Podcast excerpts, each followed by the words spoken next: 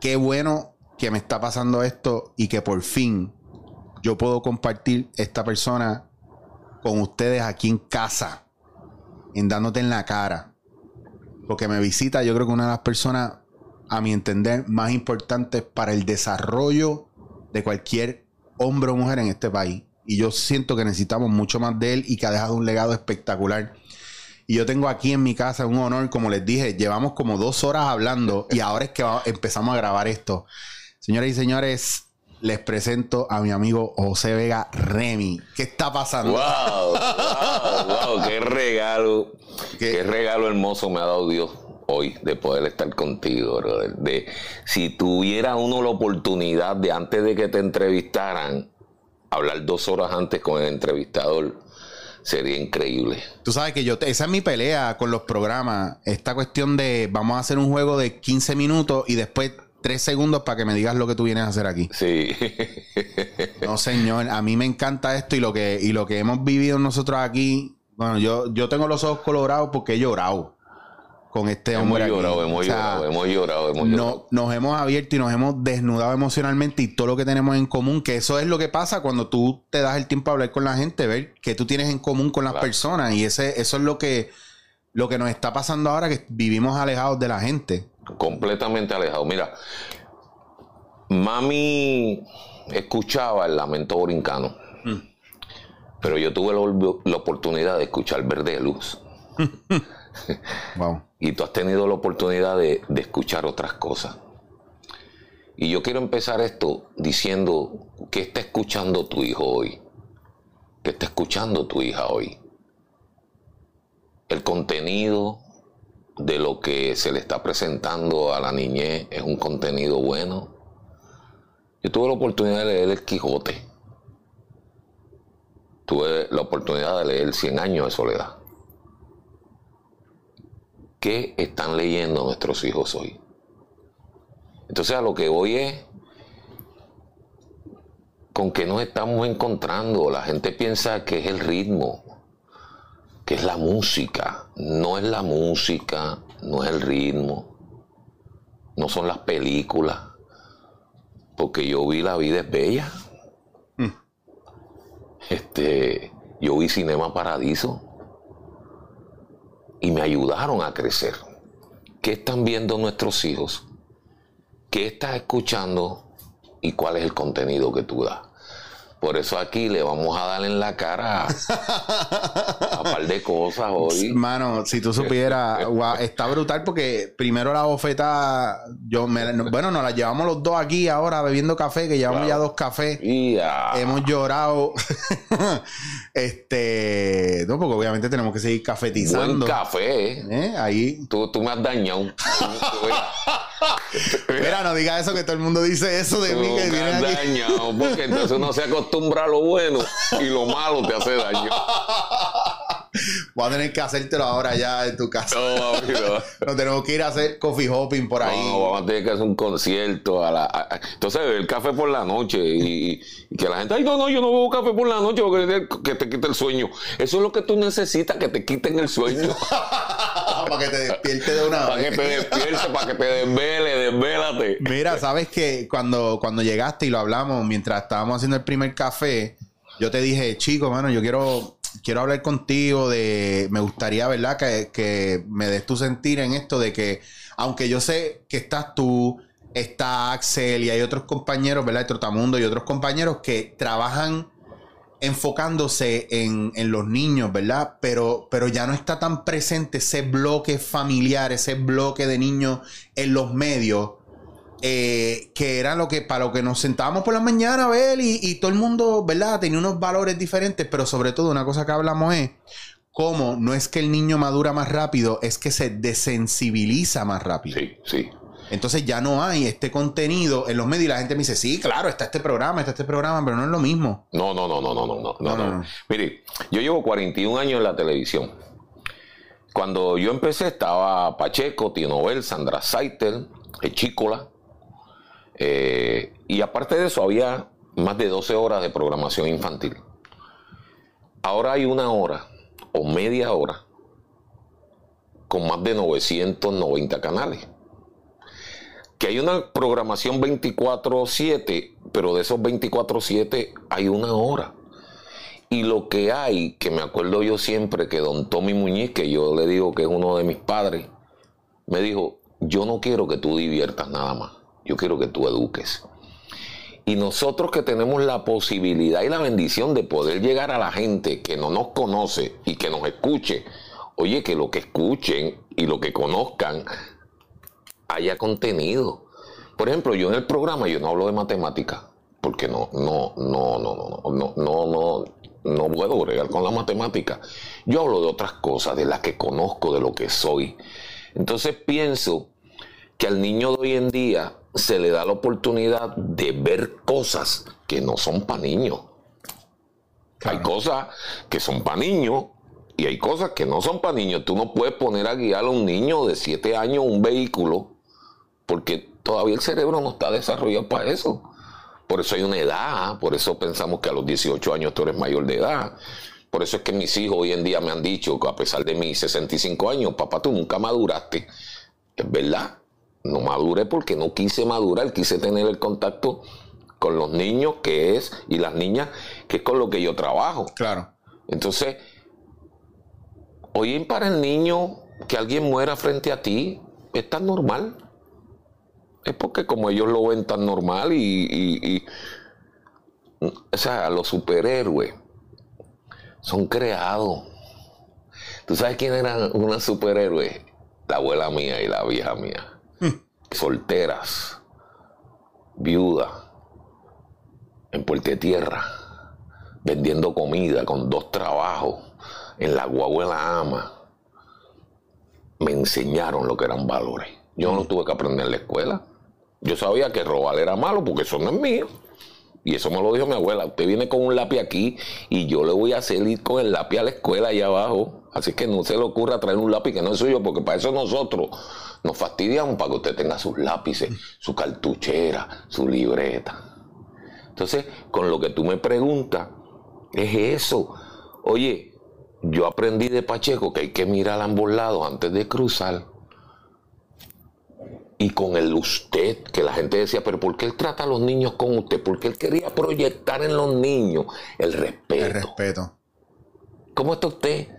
Es, es, una manera de respetar, no es una manera de alejar. Cuando tú le dices usted a una persona, es una manera de acercarte a esa persona con respeto y dignidad. Oye, tú sabes que ahora que tú dices eso, yo me acuerdo que yo, yo cogí una manía en un momento dado de decirle a la gente bendición, bendición, bendición. Y eso yo lo aprendí de Raymond Arieta. Porque yo veía a Raymond haciendo eso y yo, de, y esto yo chamaquito, y yo no lo entendía y, y, se empezó a integrar en mí. Y yo siempre he tratado a la gente con el mayor respeto posible. No importa el trabajo que tú tengas, lo que tú estés haciendo. Te lo digo porque yo entro a una filmación y yo soy centro emotivo para todo el mundo y de conexión yo estoy en craft service cuando no estoy trabajando y la gente dice, ah, porque está comiendo. No, yo estoy conectándome con la gente. Claro. Yo llego a todo el mundo, luces, gaffer, ¿qué, ¿qué es la que hay? ¿Cómo está? Yo llego antes porque yo necesito mi tiempo de conectar con los que me están cuidando fuera de cámara. Claro. O sea, eh, eh, a veces siento que yo he visto niños faltándole respeto a adultos que no conocen y es como, wow, ¿qué pasó aquí? No, no, no, Yo llegaba a hacer eso de la nada, satelital. Yo solo en la tienda, a tres calles más abajo, apareció una chancleta y me daba en la cabeza. Pácata, ah, que eso es maltrato. Pues mira, ¿sabes qué? Mira cómo yo estoy, no tengo tumores, estoy bien y tengo vergüenza. Que no es que estoy diciendo que tú le puedas dar un, un cantazo a un nene, pero esa, en ese momento lo importante era cómo yo te voy a educar a ti para que tú no le faltes respeto a la gente y no me vengan con quejas de que tú estás faltando de respeto a la gente. Abuelo medía 6'5, jugaba pelota con los cangrejeros de Santurce. Fue el primer negro en ir a grandes ligas a jugar y lo viraron por ser negro, no pudo jugar.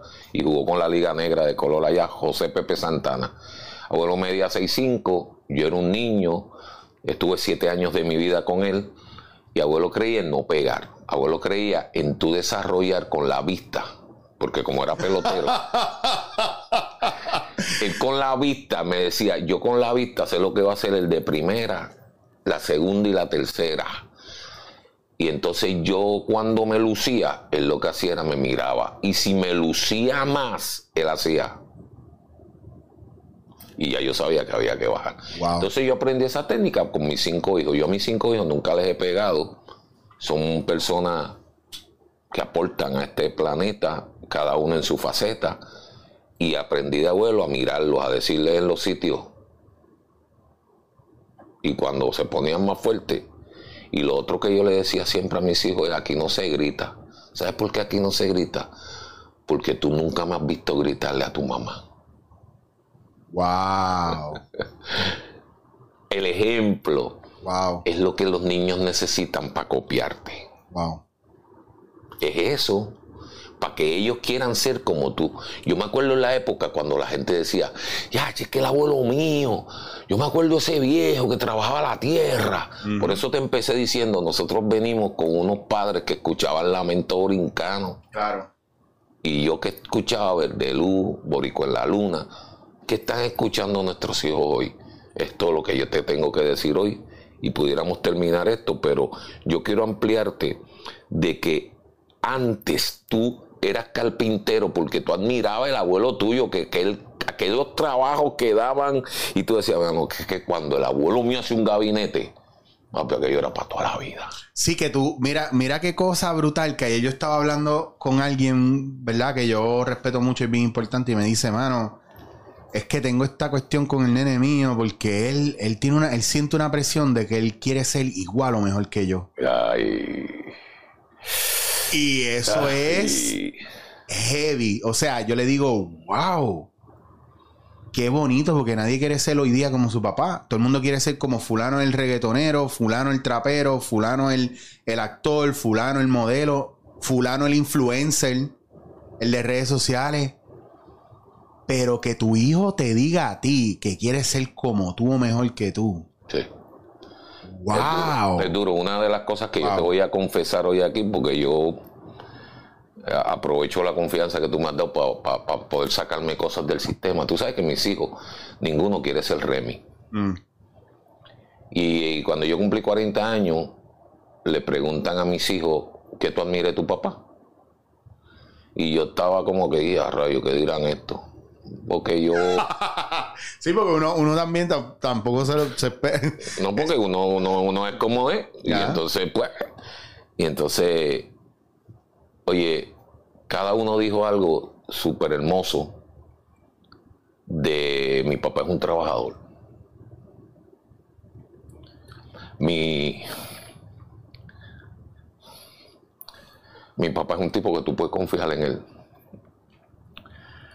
Hay otro que dijo, mano, mi papá ama lo que hace. La nena dijo, wow, tiene un corazón demasiado de grande. Entonces, la otra dijo, él nunca maduro. Y yo dije, qué brutal, que para ellos no es importante lo que yo le di, sino lo que yo soy. Diablo. Entonces, yo quiero que me recuerden así.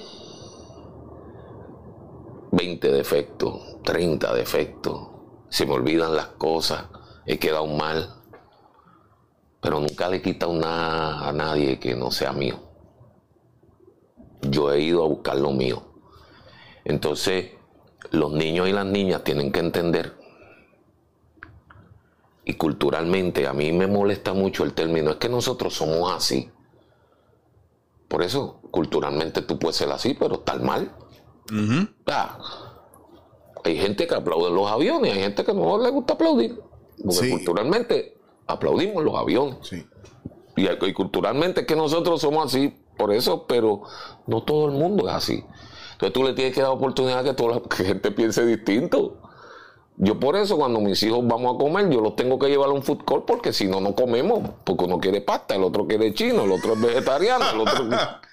claro. Entonces yo para complacerlo, mira, vamos para food court y todo el mundo, ¡ey! Entonces yo le digo, a veces para que me complazcan a mí, pues vamos a comer pizza y tú la pides así, tú la pides con vegetales, el otro la pide con chorizo, el otro la pide con... Es cuestión de entendernos, que es lo que yo siempre le digo a este país si pudiéramos entendernos y ponernos en el lugar de la otra persona y dejar de estar juzgando tanto. Oye, porque juzgamos. O te gusta o no te gusta. Ay, Remy. Ay, a mí no me gusta, Remy. O la competencia, la competencia que siempre está a buscar. Ah, no, eh, Remy está chévere, pero eh, fulano está mejor. Entonces, pero tú, ¿y tú has escuchado o has visto algo de Remy? No.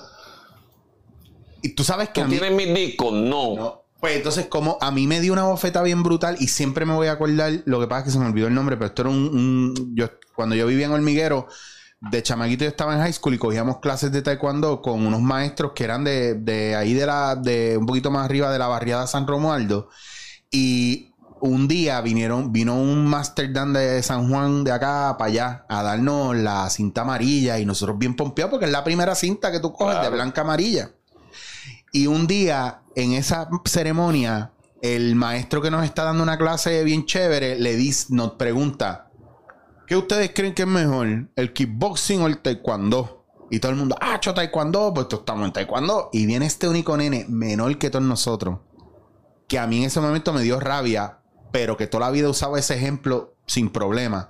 Y él dijo, a mí me gusta el taekwondo, cuando pruebe el kickboxing, yo te digo que me gusta más. ¡Bam! y el nene me... Y, y, entonces mi cara era de... Acho papi, te voy a coger en la calle por internet. pero, pero, estaba bien, tú sabes. los personajes infantiles siempre le preguntamos a los niños qué tú quieres ser cuando seas grande porque es una tradición de personajes infantiles en la televisión puertorriqueña, que esa era la pregunta que le hacían a los niños, que es una pregunta de mucha atención. Sí. Porque tú no sabes lo que quieres ser lo que, cuando seas grande. Lo que pasa es que tú dices para salir de, esto. Y, y, yo he ido viendo como antes los niños me decían, ¿qué tú quieres ser cuando seas grande? Policía bombero. Entonces después, cuando vino la otra época, me decía, ¿qué tú quieres ser cuando sea grande? Astronauta. Eh, claro. Pues, ¿Qué tú quieres ser cuando sea grande? Jugador de, baloncesto. de la NBA o pelotero. porque qué? Hecho por los contratos de millones. Fíjate que policía, bomberos no te hablaban de dinero. Astronauta no te hablaba de dinero. Hoy el niño quiere ser algo que le produzca dinero porque el dinero te da un estándar, cuando eso no te da un estándar. Mira, en estos días... entonces, mira esto, para terminar el... Una vez yo le pregunté a un niño que tú quieres ser cuando seas grande y me dejó un buen ser humano. Diablo. Yo dije, ándate. El impacto fue tan grande que escribí una canción y se la dediqué a ese niño. ¿Qué tú quieres ser cuando seas grande? Dime qué tú quieres ser. Tú puedes ser pintor, actor o artesano, pero sobre todo un buen ser humano. Es, diablo. es que está, te digo, bueno, es que hemos hablado de tantas cosas aquí que ya yo no me acuerdo ni qué grabamos y que, y que no está grabado y eso que estamos grabando ahora. pero está brutal que tú mencionas eso porque iba a entrar algo que yo hablo mucho aquí y hubo, yo le dedico un episodio de lo que te había contado que están el, dándote en la cara, que es el en el que estamos tú y yo, pero yo saco uno los sábados que es de mi opinión personal y de cosas bien, ¿verdad? Psicológicas. Tu opinión personal tuya. Mía, yo, su único mío, mi opinión personal del de yo propio, Del propio. Regalado gratis. regalado de gratis. Pues hablamos de una cosa bien importante que es que el carácter del adulto se forja en la niñez. Claro. Entonces, ya tú sabes que hasta cierta edad, ese ahí, hasta ahí va a estar en la programación emocional del adulto en el futuro. Entonces, si ya el niño va pensando en eso, empiezan esos introyectos a meterse y esas cuestiones que lo van a limitar y va a llegar con una programación obsoleta y con bloqueos. Por ejemplo, yo tengo que tener casa, yo tengo que tener un carro, yo tengo que, para esta edad, tengo que estar casado y tener tres hijos. Y de repente llegaste, ya has pasado dos años de esa edad y ya estás frustrado, depresiones. Entonces, ¿cómo nosotros, verdad, podemos crear una conciencia saludable en un niño cuando ya tú sabes un nene de 4 o 5 años ya está haciendo comentarios que él no entiende de la xenofobia, del machismo, del racismo, él no entiende nada de eso y ya está tan expuesto a eso que lo verbaliza y lo proyecta sin siquiera saber. La, mayoría de las canciones mías, aunque son canciones infantiles, van dirigidas a papá y mamá. Nadie me tiene que pegar. Naciste para amar, aprender y jugar. Eh, una vez mami me dijo, oye, mi hijo, pero tú no tienes nada tuyo, tú todo lo das. Y yo le dije, pues tú fuiste la culpable. Bien duro. yo tuve esta conversación con mami. le digo, pero ve acá, pero ¿por qué? Bueno, yo aprendí a ser generoso por ustedes. Claro. En casa no había nada de nadie. Abuelo llegaba. Cuando abuelo deja el béisbol, eh, eh, deja el béisbol y se va a trabajar en los muelles. Y nosotros vivíamos en Puerto Tierra y él lo que hacía era subir de los muelles para acá con una bolsa llena de ciruela. Cuando en Puerto Rico no había ciruela, el plum ese. Yo me acuerdo la primera vez que yo comí una ciruela. Y entonces abuelo trajo aquel bolso de ciruela que venía en unas cajitas. Y entonces llamó a todo el mundo en Puerto Tierra. Venían desde la parada 5 hasta el escambrón y todo el mundo. Y yo le dije, abuelo, pero guarda guarda para nosotros seguir comiendo. Y abuelo me grita y dice, chacho, si las guardo se pudren, hay que darlas hoy. Wow. Si lo guardo, se, pudre. Entonces, oye, yo aprendí a ser generoso. Wow. Yo aprendí a ser generoso. Yo por eso le digo, es bueno hablar con los niños y las niñas, pero a mí también me gustaría mucho hablar con papi y mami. Yo tengo un segmento en la radio que se llama Hablando con papi y mami. Porque ¿quién me enseñó a mí a ser padre? Si el viejo mío cuando yo tenía 10 meses se fue. Entonces esa imagen, yo cogí la de abuelo, pero abuelo me duró 7 años. Entonces después que, ¿de dónde yo me agarraba? Pues me agarré de dos mujeres extraordinarias que, que, yo al principio decía, yache, pero que mucho nos mudamos. Y que mucho nos mudamos. nos mudamos porque es que mami no tenía con qué pagar la renta. Y nos teníamos que mudar. Y mudar y cambiar de escuela y cambiar de escuela. Y yo decía, qué cosa, yo estaba en 12, yo estuve en 12 escuelas, hermano. Por eso cualquier persona que te diga en Puerto Rico que estudió con Remy es verdad. 12 escuelas, tres universidades, me dio la oportunidad de, ser, este, cada rato me llaman las escuelas, estudié pública, privada, militar, tú, sabes, eso te, te amplía te amplía el, tu poder tener contacto con más gente. Yo tengo que tener contacto con todos los niños. A mí me sueltan 500 niños en una cancha bajo techo. Y yo soy uno. Claro. Y me lo sueltan desde pre-Kindle hasta sexto. Que son distintas edades. ¿Y cómo tú puedes llegar si no es con una simple canción? Una simple canción puede cambiar el mundo puede cambiarte a ti. Por eso a mí me encanta la música. O sea, ahorita estábamos hablando de artistas que tú y yo admiramos. Bien brutal. O sea, cuando yo digo salvemos el planeta, que hicimos 165 funciones de esa obra, que donde quiera que yo me paro, la gente mayor, nosotros di una jueza. Me dice, Remy, yo soy una jueza y déjeme decirle, vamos a salvar nuestro planeta, vamos a salvar. Un juez me dice, me enseñó una foto me dice, este soy yo en quinto grado, vestido del planeta Tierra en una actividad. Una canción, mano. Entonces, yo lo que quiero es que si tú tienes oportunidad, no de una canción, de algo que tú hagas, de poder transformar el mundo, no piensas que es pequeño lo que tú estás haciendo. Cualquier cosa que tú hagas vale demasiado para poder transformar este planeta que nos ha tocado vivir todos juntos precepto o, o línea, ¿verdad? De, de credo de improvisador, todo suma. Exacto. Todo suma. Todo suma, todo suma. Todo suma. Mira, los otros días, y, vuelvo y traigo porque yo, a mí me encantan los LP. Y en María, una de las cosas que más sentí fue que yo tenía todos los LP míos guardados en mi oficina y se rompió el techo y se mojaron todas las carátulas firmadas por, por gente que yo admiro y quiero. Y yo empiezo en los años 80 y, tuve la oportunidad de ir a Chicago, de ir a Chicago a trabajar. Y estando en Chicago, yo, yo era parte de los dulces payasos cuando empiezo. A mí la primera oportunidad que me dan es porque se me, se me queda el lienzo. Yo, yo, yo estudié psicología y después estudié artes plásticas. y a mí se me queda el lienzo. Un día que voy a dar un taller para los niños y un pana mío que toca trompeta medio píntate la cara. Y yo le digo, pero ¿por qué tú no te la pintas? ¿Tú? Me dice, no, porque tú eres más payaso que yo. Entonces hay cosas que la gente te dice, que te marcan y yo ah, este. Entonces yo le digo, pues nada, déjame pintarme la cara, pero que había pintura de acrílico. Si yo llego a decir, no, yo no me voy a pintar la cara con pintura de acrílico, porque eso no sale después. Eso no es pintura de payaso. Yo necesito pintura de payaso para poder pintarme de payaso. Oye, con lo que hay, con lo que hay, yo aprendí que en casa, si había arroz, y huevo frito, había arroz, y huevo frito. Y por la noche, pues huevo frito con arroz bichuela. Eh, eh, eh, era otro menú. y entonces yo aprendí y me pinté con un acrílico.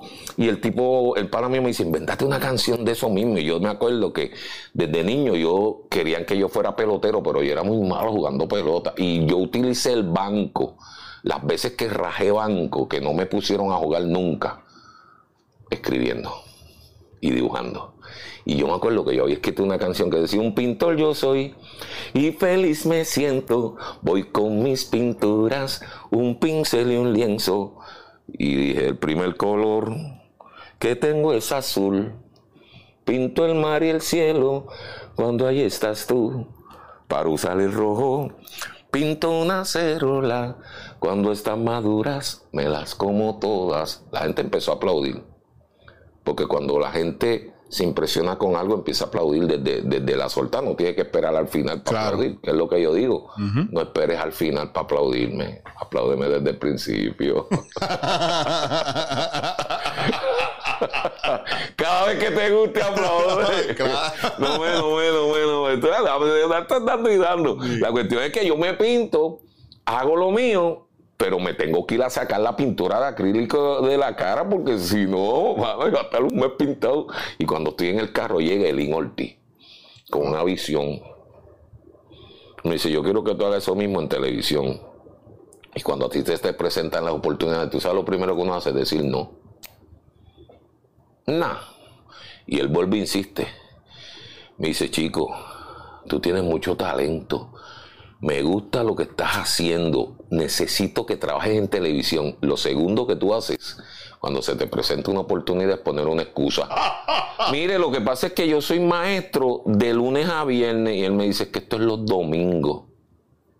Y yo le digo, es que los domingos por la mañana yo voy a la iglesia y él me dice, esto es por la tarde. Oye, las oportunidades se te presentan vas a seguir poniendo pero y excusa y después, no, lo que pasa es que yo, fíjate, yo quería hacer ese edificio, pero yo lo quería hacer frente a la playa. Sí, pero el edificio que te están pidiendo hacer es en la montaña. Hazlo, para que después puedas hacer el de la playa. Así soy yo. Entonces yo aprendí eso en el 80 cuando Elín me dijo, ¿tú puedes escribir una canción todos los días? Le dije, sí. Sí, porque yo sabía que podía escribir. Yo, yo había escrito canciones desde niño y dije, sí, pues el lunes te quiero en guapa y empiezas a escribir. Me dio el primer tema que era la puntualidad, escribí la puntualidad, usé la bomba y la plena porque eran géneros que yo más o menos conocía y empecé a desarrollar. En un año tenía 52 canciones escritas. Wow. Cuando se va el Ortiz, me dice, vamos para Miami y yo cogí miedo pero es que había otro propósito en Puerto Rico, era que don Tommy Muñiz me había llamado ese jueves para decirme, Lin se va y te estoy llamando porque sé que tú no te vas. Y te quiero convertir en el próximo personaje infantil puertorriqueño.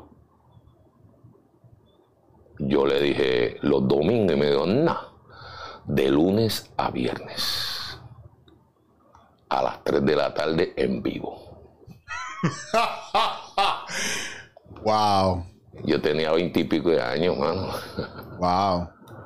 Y yo le digo, wow. Cuando me reúno con Don Tommy, Don Tommy conocía a mami, mami había trabajado con él en La Criada Malcriada, en la comedia. Cantaba en el show del mediodía y él sabía desde niño. Nos criamos juntos, Rafa Muñiz, Glenn Monroy, Miraida, Luisito Vigoró, Roberto. O sea, éramos como que el bonche de nenes que estaban siempre corriendo en los pasillos de Guapa Televisión y don Tommy me dice, te voy a contratar porque tú eres un tipo serio.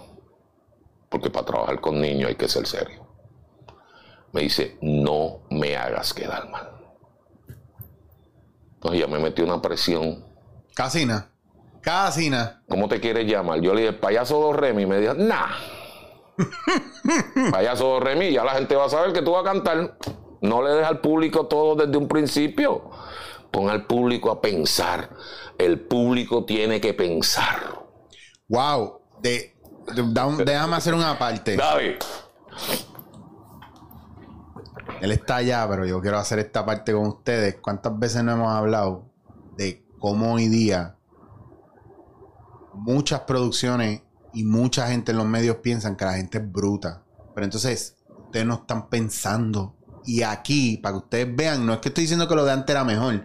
Estoy yendo atrás a cómo se hacían las cosas antes y nos acaban de dar luz.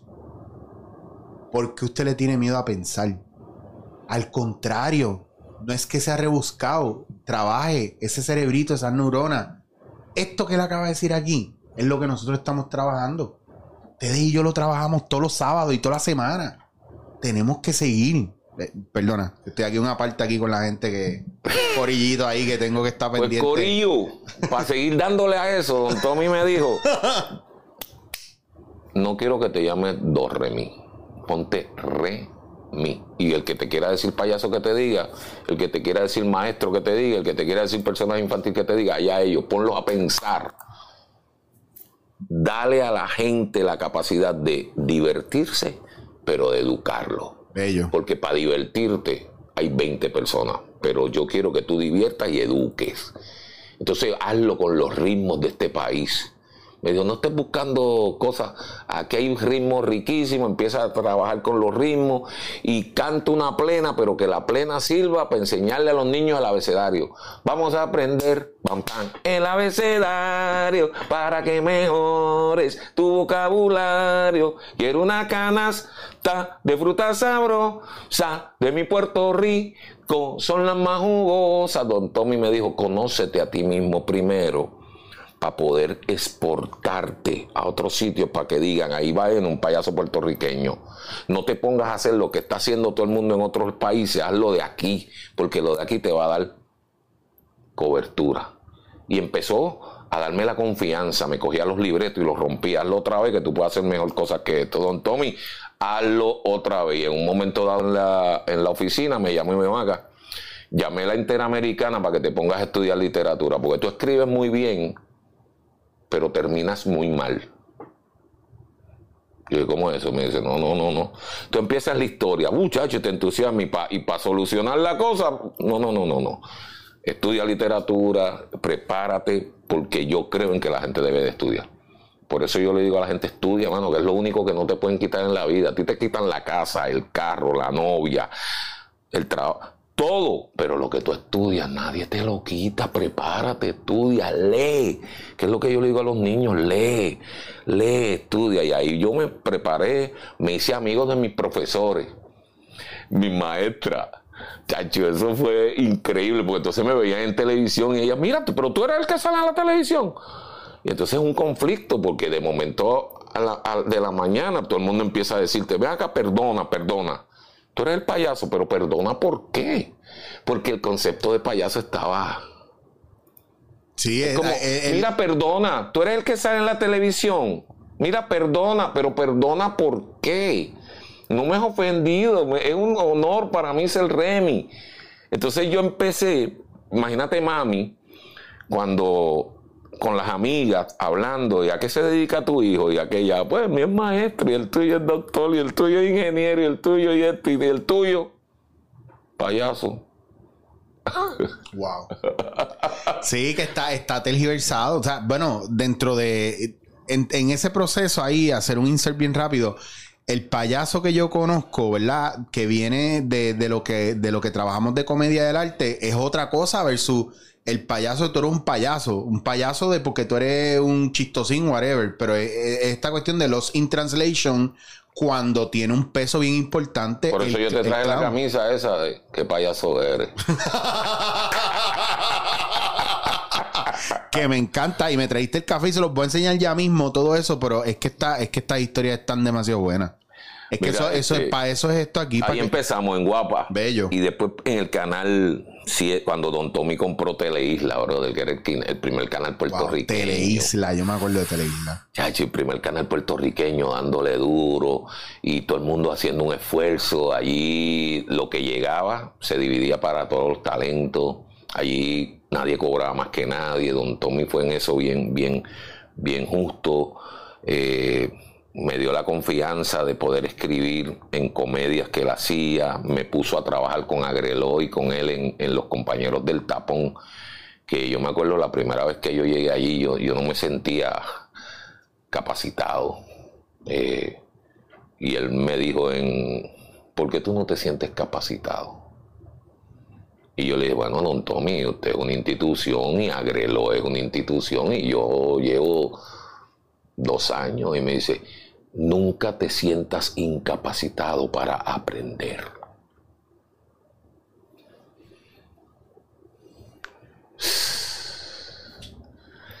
Entonces me dio la confianza de poder estar con ellos tres allí dos años a las cuatro de la tarde. Y él me decía, lo único que yo te voy a pedir es que no llegues tarde, porque el día que llegues tarde yo te voto. La gente a veces se sorprende que después de 40 años a mí me dicen que el show es a las 7 y media y yo a las 6 y media estoy ahí. Porque lo aprendí.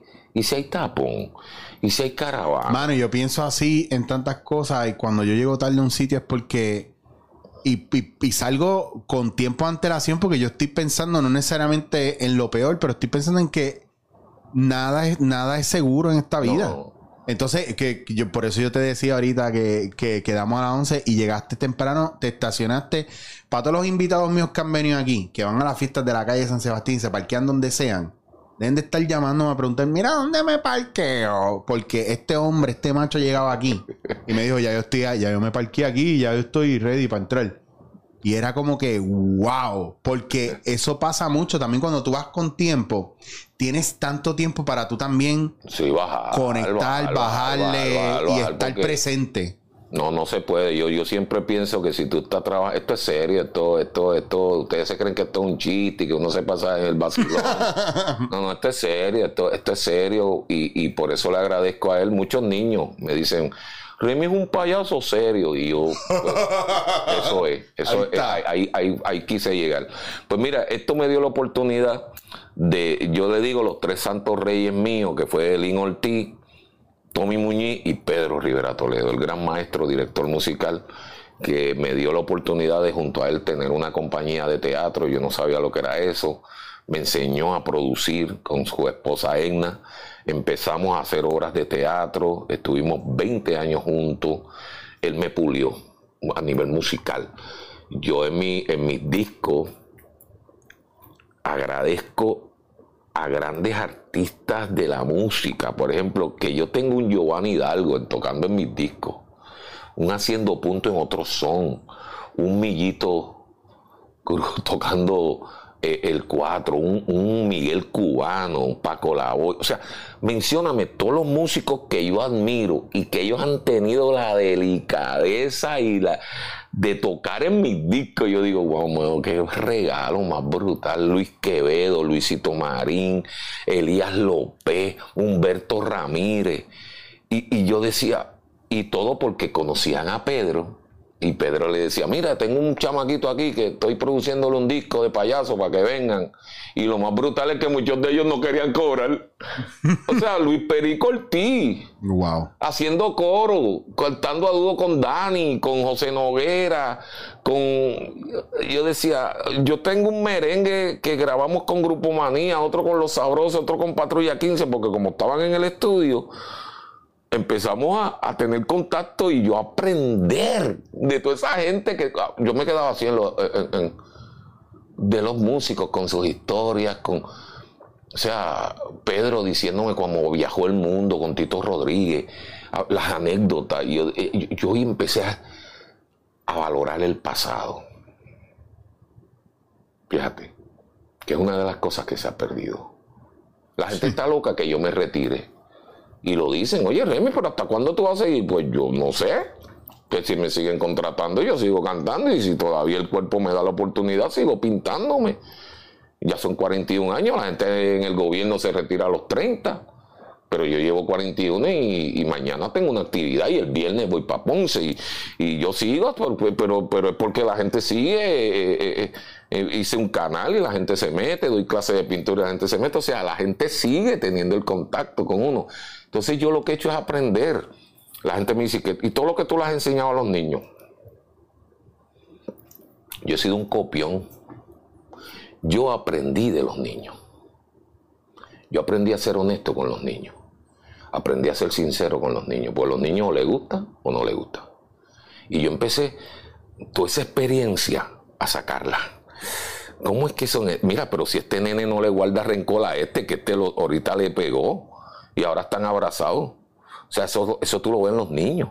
La capacidad que tiene un hijo para bregar con un divorcio. Los adultos siguen discutiendo. Y los hijos un fin de semana con uno y un fin de semana con el otro se adaptan. Yo admiro a los niños y a las niñas por eso. Por eso yo ese niño que hay en mí lo he tenido que mantener vivo para poder hacer lo que yo hago y para poder seguir. Una vez en Chicago, yo voy a Chicago a trabajar, que era lo que te estaba contando ahorita, y fui a donde el productor más grande, porque yo me atreví a hablar con la gente, a pesar de ser un tipo tímido, ya he perdido eso, pero yo me atreví a hablar con la gente que estaban, porque si no iba, yo nunca tuve manager, yo tenía que venderme yo solo. Entonces voy a Chicago, a donde el señor Henry Cárdenas, actualmente es el manager de Mark Anthony, de un tipo que yo admiro, colombiano, y yo fui a su oficina, una, oficina así en el... Entonces me dicen, ajá, dime, que tú quieres hablar conmigo. dime, dime. bien simpatiquito, bien simpatiquito. Sí, sí, sí, dime, dime, ¿qué tú quieres? No, que yo quiero con que me contrate para el festival, para el Pan American Festival, que me dicen que usted hace un, festival aquí, que es el festival más importante. Y el tipo me mira, se me dice, mira, brother, ya yo tengo a Bozo. ¿Para qué yo quiero otro payaso? Wow. Y yo le digo, lo que pasa es que usted tiene a Bozo, pero no tiene a Remy. y sería brutal Bozo y Remy. Entonces me dice, pues nada, este, tú estás aquí en Chicago, eso es este fin de semana, pues vamos a hacerlo. Entonces yo le digo, ¿y, y, cuánto, verdad, para yo poder cantar? ¿Usted me va a pagar o no me va a pagar? dice, tú vienes para acá a buscar trabajo y ahora me estás pidiendo chavo. Bozo viene gratis. Y yo le digo, cuando yo tenga los chavos de Bozo, también vengo gratis.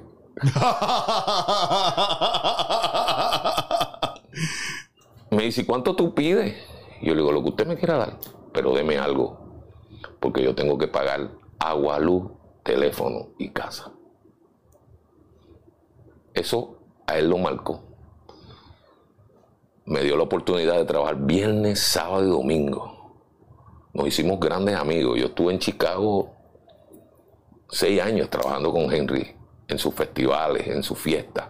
Me contrata Telemundo CNN para trabajar allá en un programa infantil. Y ahí conocí a Pedro Markovich. Y Pedro Markovich me dice, mira, yo soy el manager de Pimpinela y te quiero llevar a Argentina. Yo le digo, bueno, yo, dame tu número. Le doy mi número. Vengo a Puerto Rico el lunes y el miércoles. Ring, hello. Sí, te habla Pedro Marcos. Te dije que te iba a llamar. Te necesito este fin de semana en Argentina. Y yo le digo, pero, ¿y cómo hacemos? Pues, compra el pasaje y te lo pago acá. Y yo digo, sos Peje maruca. Sí, porque no, ah, ah, no, había PayPal, no había, no había TH móvil, no había esas cosas. Me dijo, vamos a hacer algo. Eh, ahora mismo hago una transferencia y te compras el pasaje y vienes para acá. Que tengo un festival que he organizado con grandes artistas. Esas cosas que tú te tiras a lo loco, con los ojos cerrados, como tirarse por toro verde ese. Ajá. y yo llego al Buenos Aires.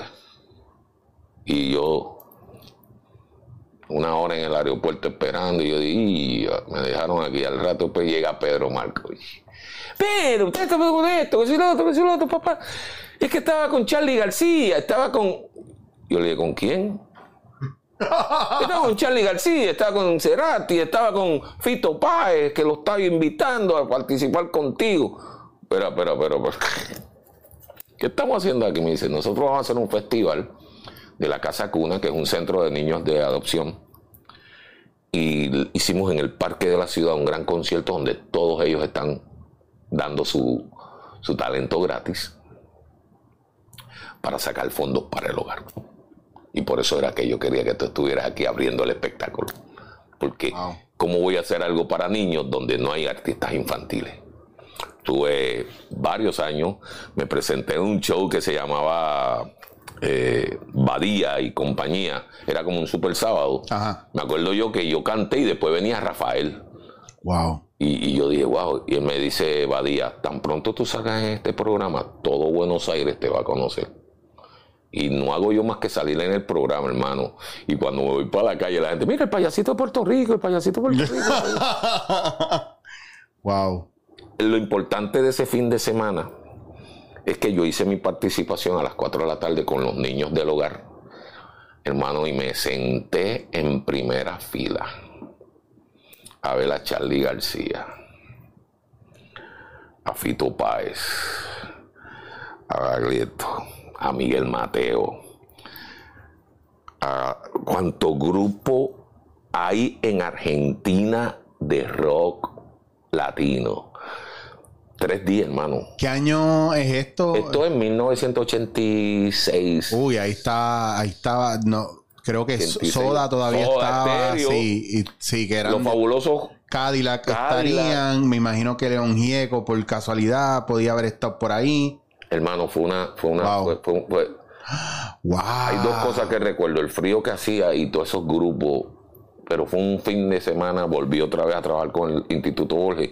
Y eso es lo que me ha dado la, la gente me dice, ¿qué te ha dado Remy? Remy me ha dado la oportunidad de estar con gente maravillosa con la cual he podido aprender muchas cosas. A mí lo que me sorprende y siempre me va a echar la cabeza es cómo la gente osa cuestionar, ¿verdad? El trabajo que uno hace y la vida que uno ha tenido simplemente porque no tienen la capacidad de verlo, porque ahora mismo cuánta gente, ¿verdad? Y me ha pasado y he tenido que bregar con esto porque antes me, molestaba más que ahora. Ahora es como el, la pica de mosquito y pues vamos a dejarlo ir. Yo he tenido la bendición brutal cuando la gente me dice, pues, pues que se tina, que nadie sabe quién tú eres aquí. Yo, todo el mundo sabe que yo soy aquí. Lo que pasa es que mi carrera, el que yo no tenga los views y los likes que tú tienes o los followers que tú tienes, no quita la trayectoria que yo tengo. Yo hice mi carrera afuera. Yo me fui con un corazón roto de aquí, pero terminé. Fue lo mejor que me pasó. Porque terminé trabajando con el Living Theater en Nueva York. Terminé en Inglaterra, en Italia, en Japón, en Barcelona con uno de los grupos más importantes de impro, en México, en Perú, en Colombia. Y yo, pues desafortunadamente, para muchos, pues aprendí porque siempre, aparte de ser buen maestro, porque yo sé que yo soy buen maestro, pero yo soy mejor estudiante. Y cuando yo me pongo para algo, para aprender, yo estoy claro que el diablo está en los detalles. Y me encantan los detalles. Yo soy el tipo de persona que me gusta saber esas cosas que a nadie le importa. Que cuando estamos en una mesa, digo, ¿tú sabías que esto es así, así, asado? De esto que tú estás haciendo por esto, esto y esto. Diablo, en serio. y me gusta porque son cosas que de verdad le dan sentido a la vida. Y el tú sabes, el tú mirar para atrás, me pasó en, hace unos años atrás, en Marista, a mí me llaman para dar, para ser el, guest speaker del Honor Society. Yo nunca estudié en Marista. Yo, nada que ver, fue que el presentador que iba a estar o el, o el guest speaker no puede ir y me recomiendan a mí. Y yo voy. Y en ese momento yo me siento, mano, y de alguna manera u otra, no sé cómo lo hizo la profesora, pero consiguió una biografía mía y una nena de 12, 13 años está leyendo mi biografía y a mí se me va la mente de lo que yo estaba pensando, diablo, que voy a hablar, por dónde voy, qué línea uso, qué sé yo. Y cuando yo empiezo a salirme de aquí para escuchar a la nena y yo empiezo a escuchar cómo la nena está hablando de la trayectoria mía y yo digo, wow, todo lo que yo he hecho. Que uno a veces no... Lo más brutal es todo lo que te falta por hacer. Chach. Porque tú, mira, todo lo que te falta. Todo lo que me falta a mí después de 41 años por hacer. Dios está en cada detalle, en cada movimiento tuyo, en cada decisión. Entonces, uno no hace las cosas para que te reconozcan. Claro. Tú haces las cosas porque te sientes bien. Porque si fuera así, hay un montón de cosas que tú has hecho porque te gusta hacerlo, no es por la cantidad de dinero que te dan, no es por, no es por es que no, es que es eso, mano. Hay una, hay una paz. Después que tú, cuando tú haces lo que tú estás contento haciendo, que te, te, llena, te, te, te, da satisfacción, porque tú entiendes que no solamente te estás llenando tú, sino que estás aportando. Para mí, el que sea expansivo para ti, para mí, es algo bien importante. Cuando yo trabajo con alguien, yo, yo tengo que reconocer, yo necesito reconocer cuán expansivo es para los dos. Claro. De un punto de mi vida para acá, porque antes era yo buscando cómo yo salía bien. Claro. Y antes de eso era como mi oportunidad, aunque yo no saliera bien, era una oportunidad, pero el otro salía mejor que yo, pero by far. Y estoy hablando de productores de, de cobran 10 mil pesos y te dan 100. Y te dicen que no hay chavo, ¿me entiendes? O sea, que hay son, los, son los mismos.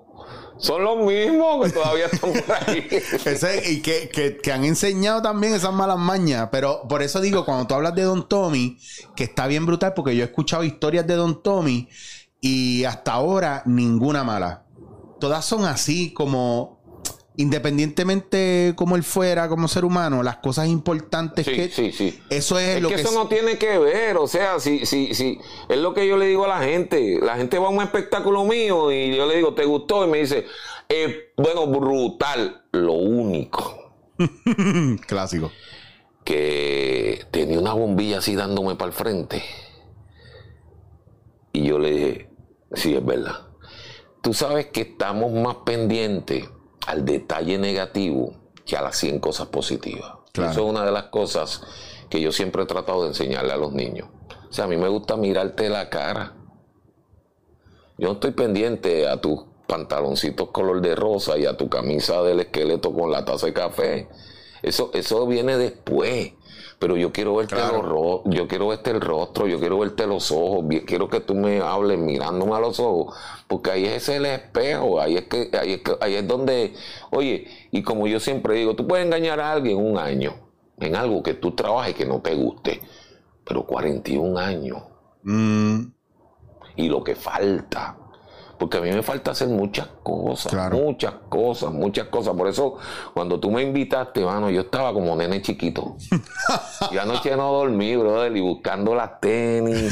Y era, mira, la, la, las medias. Buscando las tenis y las medias para yo venir en pantaloncito rosa y la camisa del esqueleto. Y bueno, ya yo, yo no me puedo poner esa, esos pantalones, brother. Mira, estoy aquí. Era, era, era. Hay gente que lo, conoce ya. Yo, la próxima yo vengo en traje de baño como tú. son traje de baño. Y, estoy descalzo, by the way. Estoy descalzo, porque tengo las crocs, pero me las quité. Era, A mí me encanta porque es que, tú sabes lo que pasa, mira, aún con la pandemia, que, la, que estamos todos ahí en una, ¿verdad? En una perse bien brutal. Eh, pues mira, yo he tomado las medidas, pero no he tratado de no sucumbir al miedo y a lo que provoca el miedo, ¿verdad? En una situación como esta. Y, ha sido bien cool, porque yo tengo unos, unas amistades que quiero mucho que llevaban encerrado toda la pandemia y vinieron hace poco y vieron este espacio diferente. No, mano, esto está brutal. Y lo primero que dijeron fue, wow, ¿en serio la pandemia provocó esto? Y yo, papi, si tú vas a vivir con una persona encerrada en un apartamento chiquito, que va a ser tu estudio y es tu casa y es tu espacio, eso tiene que ser un templo. Tú tienes que sentirte contento en cada esquina. Y a mí me encanta esa esquina donde tú estás sentado, donde están mis discos. No, no, está brutal, está brutal. Donde está mi, mi... Ese tiesto que tú ves ahí de David Bowie me lo hizo una, una amiga que brega con, con, con barro. Esas son cosas que me regala la gente que saben que me gusta Bowie. Enmarcamos las cosas en el mismo sitio, en la casa del Marco, que los queremos un montón y que todo lo que tú ves aquí que mucho, que mucho nos parecemos a pesar de tantos años que nos llevamos. Eso es lo lindo de las relaciones, que yo puedo amarte de, una manera tan eh, pronto, pronto. O sea, es lo que yo digo. Yo pienso que nosotros, a mí me gusta pagar las deudas. Eh, yo no puedo bregar con las deudas. Me, incomoda, me, me, quita el sueño. Entonces yo siempre le digo a la gente, paga tus deudas. Pero yo estoy hablando de deudas de amor. Claro. Hay gente que tú quieres y no se lo dices, mano, díselo. Díselo. Es que a mí me encanta tanto eso. Los otros días yo, yo tuve uno de esos momentos de abrirme con mi gente porque mi espacio yo lo uso para abrirme. Yo no tengo miedo a ser yo. Claro. Y a tener y pensar como y puedo y para y para muchos, o sea, yo lo que digo es que tu verdad no cancela la mía. No. Que esto es como el cine, o sea, hay cinco cámaras mirando el mismo objeto, pero, pero no todas la ven igual. No. Y cada una complementa porque ve lo que la otra no ve, pero todas están viendo lo mismo. Exactamente. Pero lo aprecian diferente, entonces es bien importante que en esta cultura de cancelación y de que tú estás mal y yo estoy bien solamente porque yo siento que mi comentario es más inteligente, tu verdad no cancela la mía. Una cosa que yo le explico a la gente es que es bien importante no dejar para mañana el te amo que tú quieres decir hoy. Deudas de amor que llevamos cargando con gente que amamos, que nunca se lo decimos porque somos tan, tan fuertes y tan bravos que yo, no, no, no, yo no le voy a decir que... Yo, yo a la gente que amo se lo digo, los llamo, gente que hace muchos años he aprendido a amar, tú tienes que pagar esas deudas, porque si no, un día no vas a estar. Y entonces, oye, deudas de perdón. Y esas son las más difíciles.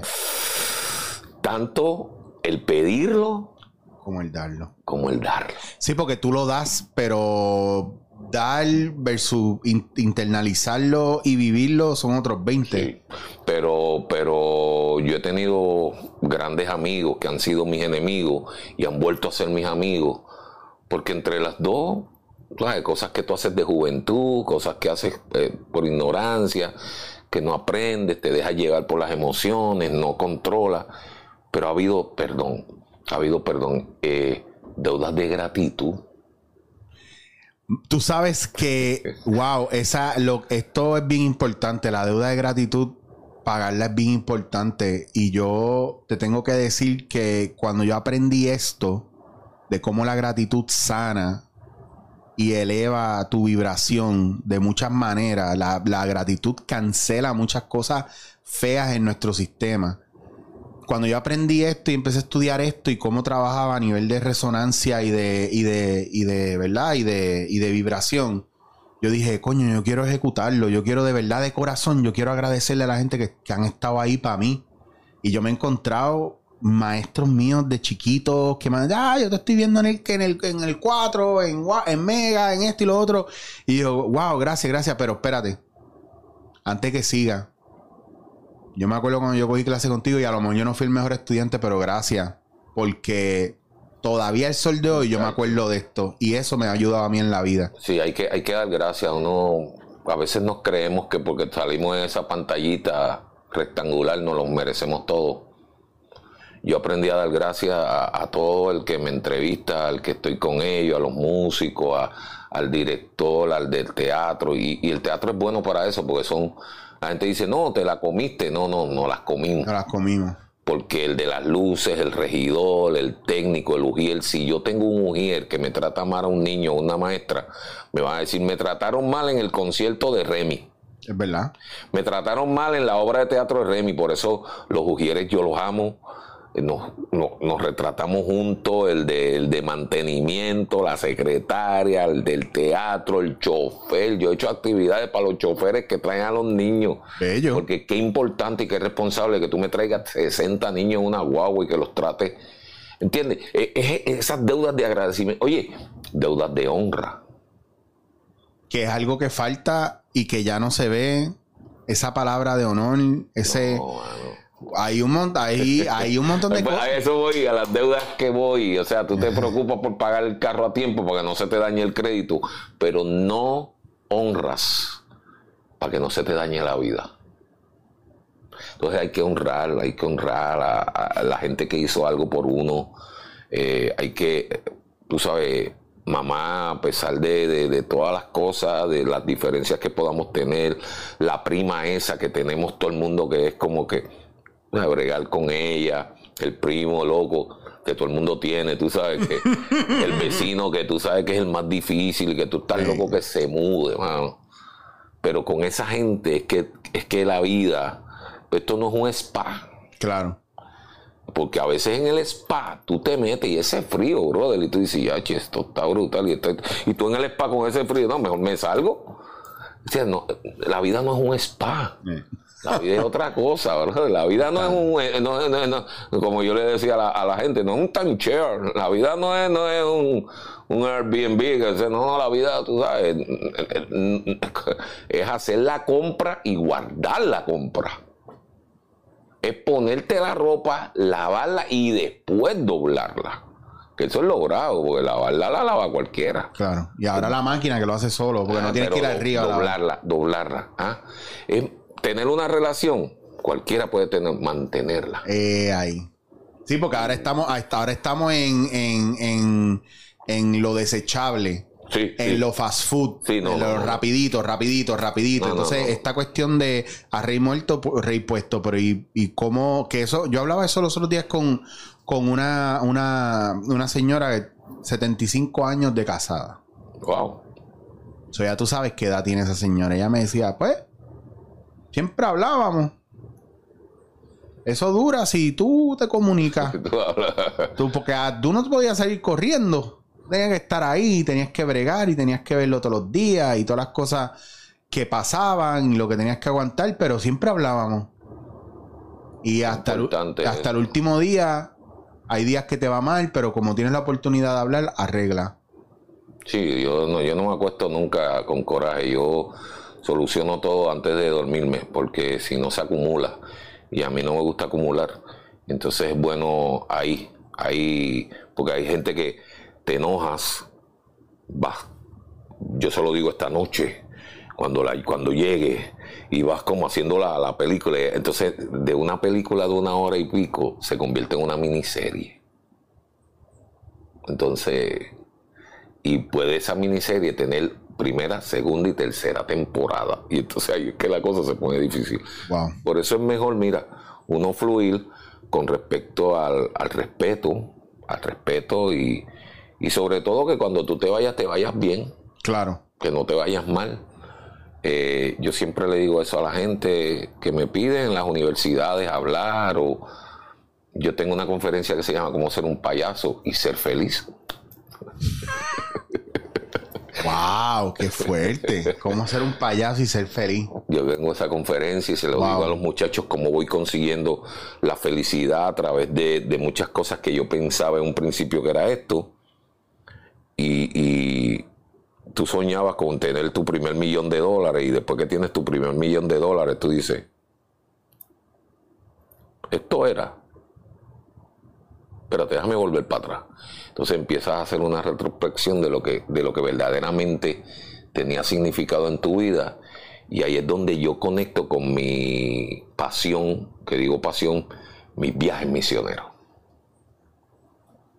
Yo en todos estos países que fui a trabajar, que Remy me dio la oportunidad de visitar, aproximadamente muchos, muchos países que me contrataban, a través de un disco la maestra se enteraba y se lo decía a la escuela y la escuela me llevaba y, el director y los viajes y entonces el Instituto de Cultura, eh, por ser el payaso de Puerto Rico, pues me llevaba a muchos sitios, me metí en grupos de contadores de cuentos a nivel mundial y tuve la oportunidad de viajar, ¿verdad? Y de, pero de el, el viajar y muchas veces me quedaba en casas de pana, otras veces me quedaba en suite, que aquello estaba brutal, que yo nunca me había quedado en una suite.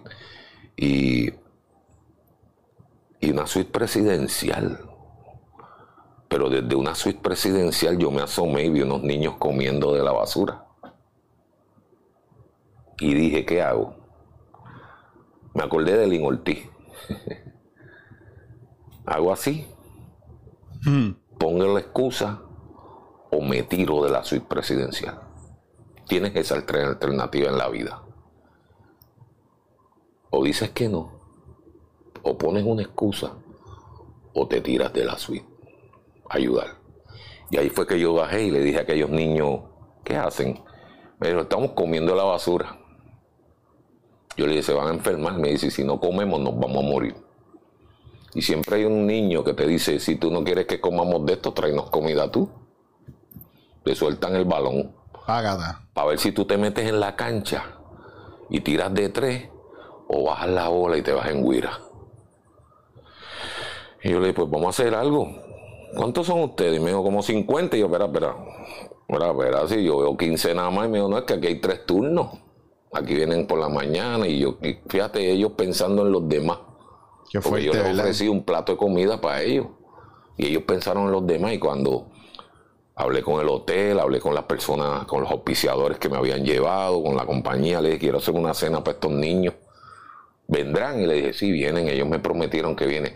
Cuando un niño te promete algo, lo cumple. Qué brutal. Si aprendiéramos eso a los niños. Y cuando tú le prometes algo a un niño, él nunca lo olvida. Por eso cumple tus promesas. Las deudas de promesas que tenemos. Si tú supieras Cuenta conmigo que esto y esto y esto, te voy a bregar con esto y esto y esto, y pasan los años y los años, esa persona dice, mira, ¿te acuerdas que tú me dijiste? No, y que esa es una de las razones principales en muchos vacíos que tienen muchos adultos y no saben de dónde viene ese vacío. Y es la promesa del papá que nunca volvió, de la mamá que nunca lo escuchó o... ¿verdad? tú vas a sacártelo del, del lado, tú dices, no te preocupes, no te preocupes, que yo, te, yo vengo ahorita y te llevo. El niño nunca olvida las promesas que no le cumplen. Y te lo digo yo porque ellos me escriben tengo miles de cartas en mi oficina, en mis archivos. Y esas cartas cuando yo las oigo, y las leo. Cuando te digo las oigo, las cartas yo las oigo porque yo me meto a leer y, oigo la voz del niño pidiendo, por favor, sácame de aquí que le están pegando a mi mamá. A mí me han escrito esas cartas. Remy, cásate con mi mamá porque mi papá le pega. Remy, mi papá es adicto, no quiero que él haga eso. Por favor, ayúdame. Qué responsabilidad para un tipo que lo que hace es cantar y pintarse la cara. Es demasiado para uno.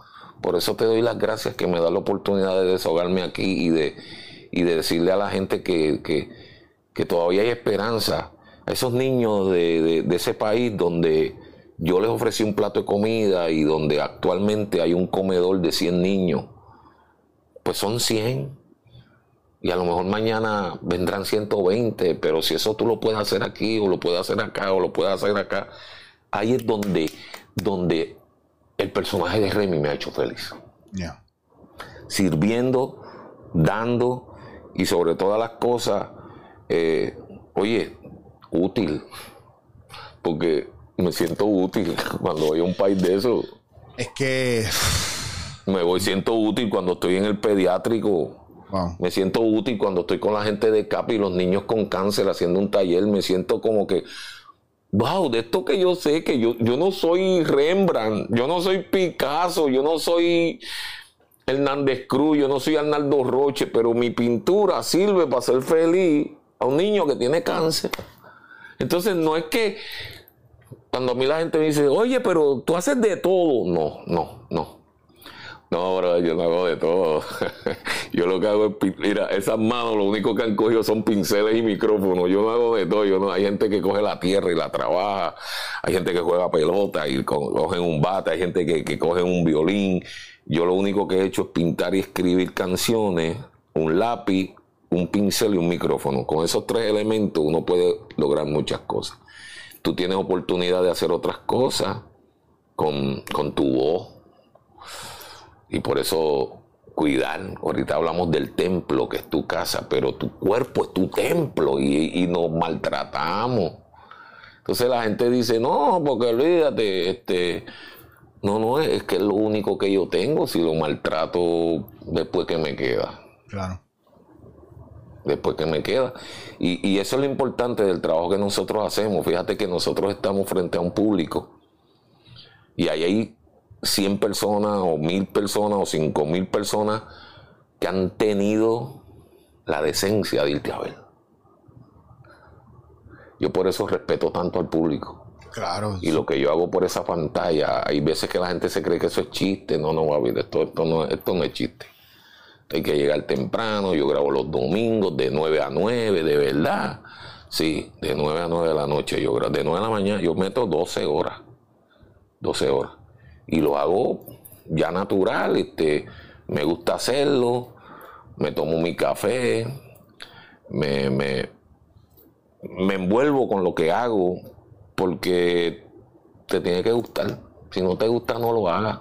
Que va, que va de Wayne. Aprovechando eso, porque no quiero que se me olvide, porque es una parte también de, de que la gente se involucre contigo ayudando. Y no quiero hacer un plogueo como cualquier plogueo de algún producto, pero como esto está tan bueno y tan profundo, no quiero que se nos olvide que también la gente te puede ayudar con la fundación. Claro. Y que me traíste aquí para, para probar y que ya está aprobado. No ha abierto el paquete y ya está aprobado porque sé quién te lo está haciendo.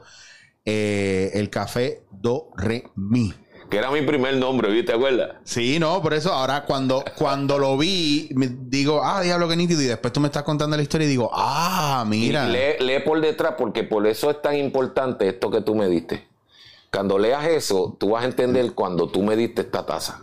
Mira, pues, pues, lo, leer, lo leer en voz alta, lo leer en voz alta, aunque estoy medio ciego, pero cuando te conocí te invité a tomarnos un café y así comenzó nuestra historia. Por eso hoy quiero que cada semilla de este grano sirva para llevar alegría y esperanza a todos aquellos que todavía se le hace muy difícil la vida. Cada onza de este café se utilizará para ayudar a un niño en extrema pobreza en algún lugar del mundo. Todo por una sonrisa. Tú sabes que mi enganche con el café fue por mi abuela y mi abuela vive en Cabo Rojo y cuando mi abuela muere me pasó como en, un lapso de, tres y cuatro semanas me pasó frecuentemente que yo llegando a Mayagüez a, por hormiguero la llamaba. Ya ella había muerto. Y yo no había borrado su número y la llamaba.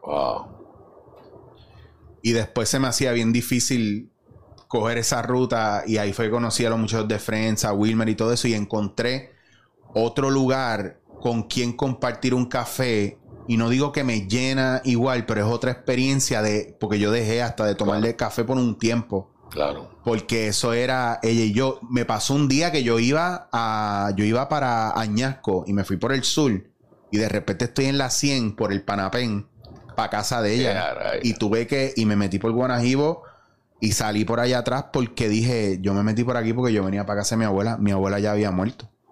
Entonces, es bien importante. Para mí el café es bien importante. Y qué bonita la historia también de cómo, ¿verdad? El gusto te ayuda con, este proceso. Y tengo que mencionar, y quiero mencionarlo porque. Que le agradezco a Gusto eh, que, que, que, apoya mi fundación desde, desde un principio que empezamos con esto porque gracias a esas onzas de café yo puedo seguir manteniendo no solamente Ecuador, Guatemala, Perú, Paraguay. Ahora acabamos de hacer un, saloncito en Paraguay gracias a las ventas del café y de las camisetas. Sí. Porque me metí en esto, ¿cómo es que se llama eso? De cuando uno se mete en las redes y... ¿Eres, influencer ahora? sí. tú has sido un influencer, tú, eres, tú has sido, tú has sido el influencer toda la vida. Que habemos, habemos chamacos como yo que fuimos influenciados, ¿verdad? Y, y tenemos probablemente, este, somos, somos caballeros hasta donde podemos y es gracias a lo que hemos aprendido en el proceso contigo. Mira, gracias por, por eso. Yo, yo lo que he hecho es tratar, yo, yo, mira, todo lo que yo hago, lo hago para que mis hijos me quieran más. Eh, eso es lo más, más importante, que ellos me quieran más. Es lo que tengo, mi esposa, mi madre, mi suegro, mano, qué brutal. Ir allá y que mi suegra me diga, te hice café, como te gusta a ti. de verdad que esas son cosas que uno dice, wow, ayer los vi. Eh, limpiando el patio y él con el palito de aguacate y con ese. Te voy a dejar esto para hacerte un café. Por eso yo, yo, yo aprendí a tomar café con abuela, que en el viví, oye, en el viví. En el viví. Yo, que yo, yo tomé viví hasta los seis años, mano. De verdad que eso fue bien duro para mí. Tranquilo, que estamos por ahí. entonces abuela decía, dale café, dale café para que te despierte y vaya para la escuela. Entonces abuela me despertaba con el, mira, toma, para que me despertaba con el café. Mi abuela Braulia, eso es... Mi abuela me tiraba. fue mi primera mani, hermano. Pues mira, para que tú. Es que los abuelos de uno, mi abuela me, tiraba pedacitos de queso de bola. Era, ella era loca con el queso de bola y lo tiraba dentro del café. Uh. Para que se derritiera y después tenía las galletas o la tostadita ahí. Y, y después que te bebías el café, porque ese sabor era como algo mantequilloso, pero no te dañaba el sabor del café, al contrario, era como que se contenía, se iba derritiendo con el calor. Y cuando tú tirabas esa pelota de queso encima de esa galleta o de esa tostada, era como. ¡Ay! ¡Ay! ¡Ah! la gloria! Oye, que cada vez, digo, y esto va a sonar bien cínico y bien fuerte, cada vez que se moría alguien en el barrio, que íbamos para la funeraria, ella buscándome, ya yo estaba montando en el carro, porque yo sabía que ella me iba a soltar en la cafetería de la funeraria donde estaba el chocolate, la o sea, dona, el queso. Que la gente se muriera. y eso era tal vez. ojalá que se muera alguien este fin de semana. no, yo estaba querido porque en ese, en ese barrio toda era gente mayor. Ahí vivían los abuelos de todo el mundo. O sea, ya yo estaba claro. La señora al frente, que era una señora con eh, eh, Doña Pancha y, Don Yuyo, que vivían en una casa de madera y tenían otra casita atrás de madera donde ellos tenían una nevera y vendían limber. Wow. Entonces, cada vez que tú querías un limber de 15 chavos de peseta, tenías que darle la vuelta a la casa por el portón de atrás y la señora bajaba con su santa calma, abría el freezer de que lo quiere, mantecado, piña, ¿De, que, tú te lo, de que tú te lo comías? A mí me gustaba el de mantecado y el de coco. Y hacían uno de, de quick. Wow. Imagínate. cuando yo me criaba en Puerto Tierra, había una señora que los hacía eh, bajando por el. Yo, yo me crié en San Agustín, el caserío San Agustín. Viví primero en Los Méndez, que es frente al Capitolio. Mm. De ahí nos mudamos al San Agustín, en Puerta de Tierra, y de ahí mami se mudó para el Fanasterio. Y, y, entonces había una señora que hacía limber de tamarindo. Porque había un palo de tamarindo que aquello era gigante. El palo de tamarindo wow. más grande que yo he visto en mi vida. Entonces hacía de limón y entonces hacía los rompedientes, que eran los de los de Kool-Aid. Sí. wow. aquellos de Kool-Aid y que acababa con la boca roja. no, no, y los dientes rotos, la boca partía y tú los dejabas, mientras tú jugabas pelota, los dejabas y como era cacho de culé y eso era, duraba hasta las nueve entradas, a las nueve entradas te duraba. Pero abuela, abuela era cocinando, muchacho, el arroz man posteado que hacía abuela, hacía unas alcapurrias. Yo tengo unas experiencias bien lindas. Porque tú sabes que cuando uno es pelotero, una figura pública, pues hay gente que admira mucho. Y abuelo, toda esta gente lo admiraba y entonces yo tuve la oportunidad de, de, de, estar pues, desde pequeño con Rafael Hernández, el compositor, porque entonces él era pana de abuelo, porque iban a jugar con, con, iban a estar jugando domino con abuelo porque le, le gustaba y Pedro Flores, Silvia Resach se pasaban en, casa con abuelo porque eran locos con Mirta Silva. Entonces, toda esa gente, Bobby Capó, yo siendo un niño, y entonces en la esquina de nosotros vivir estaba el, taller de arte de Juan Rosado y ahí estaba Tufiño, Lorenzo Omar, Tony Maldonado, Cervoni, Irizarri. Entonces mami grababa en guapa y me dejaba cuidando ahí. Y yo te lo estoy diciendo y todavía viene el olor del óleo en aquel taller de pintura. Yo digo, mira qué cosa. Y si después yo estudio pintura, es porque Cajígalo los domingos iba a Puerto Tierra a buscar a los chamaquitos de allí y nos llevaba para las galerías. Fíjate lo importante de instruir al niño en su camino para cuando fuera viejo no sea parte de él. Entonces eso es importante de lo que tú puedes poner en la... O sea, ese chamaco que ahora toca cuatro, que hizo un concierto y me dedicó el concierto, me dice, yo me acuerdo cuando yo fui a su programa y usted me puso una guitarrita de juguete en mis manos. Mire, Remy, yo me acuerdo cuando yo fui a su programa y usted me puso a dibujar. Y hoy estoy en Florencia estudiando arquitectura. Remy, yo me acuerdo que usted cuando en su programa me preguntó qué Dios quiere ser cuando sea grande. Y yo le dije doctor y usted me dijo, cuando yo sea doctor, tú me vas a atender a mí. Cuando yo sea viejo, tenga plan médico, no tenga plan médico. Y me dice el tipo, y déjeme decirle, Remy, que yo, mucha de la gente que atiendo, no tienen plan. Entonces son, oye, cositas que uno hace, que uno dice, que cosas que hicieron conmigo, mi maestra de español, Alice Delgado, que me dijo, no bote esas libretas, áldala. Que Missy Butler, que me dijo en séptimo grado, eso que tú escribiste, yo quiero llevarte a competir. Y me llevó a competir en, a nivel de Río Piedra. Yo te digo que la vida es bien loca. Yo quiero una canción que dice, cuando un niño no tiene alegría, cuando un niño no tiene su pan, cuando un niño es abandonado, un payaso no puede cantar.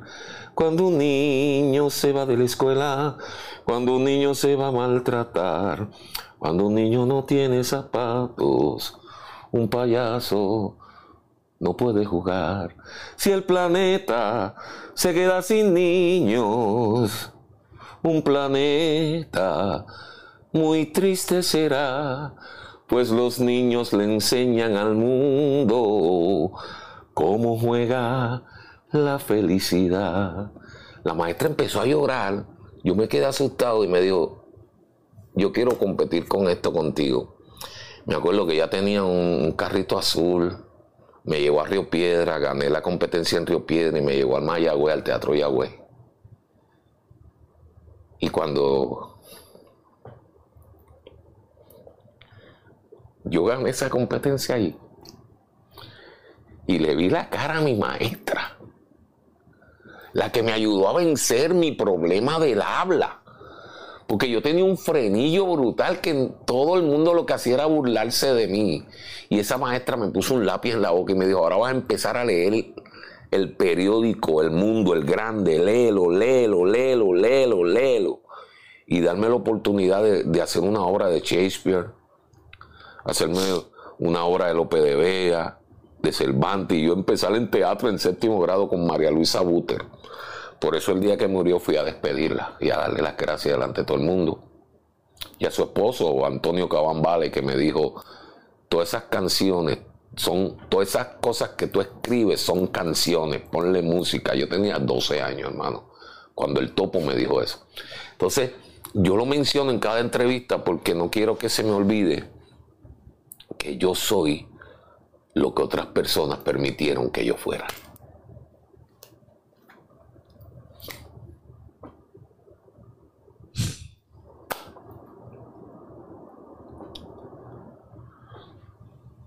Nosotros veníamos para acá a reírnos, brother. Porque mi hijo me dijo, ese tipo es cómico. Ese tipo es cómico, me dijo. Yo lo vi en una película. Mira, pusiste es difícil.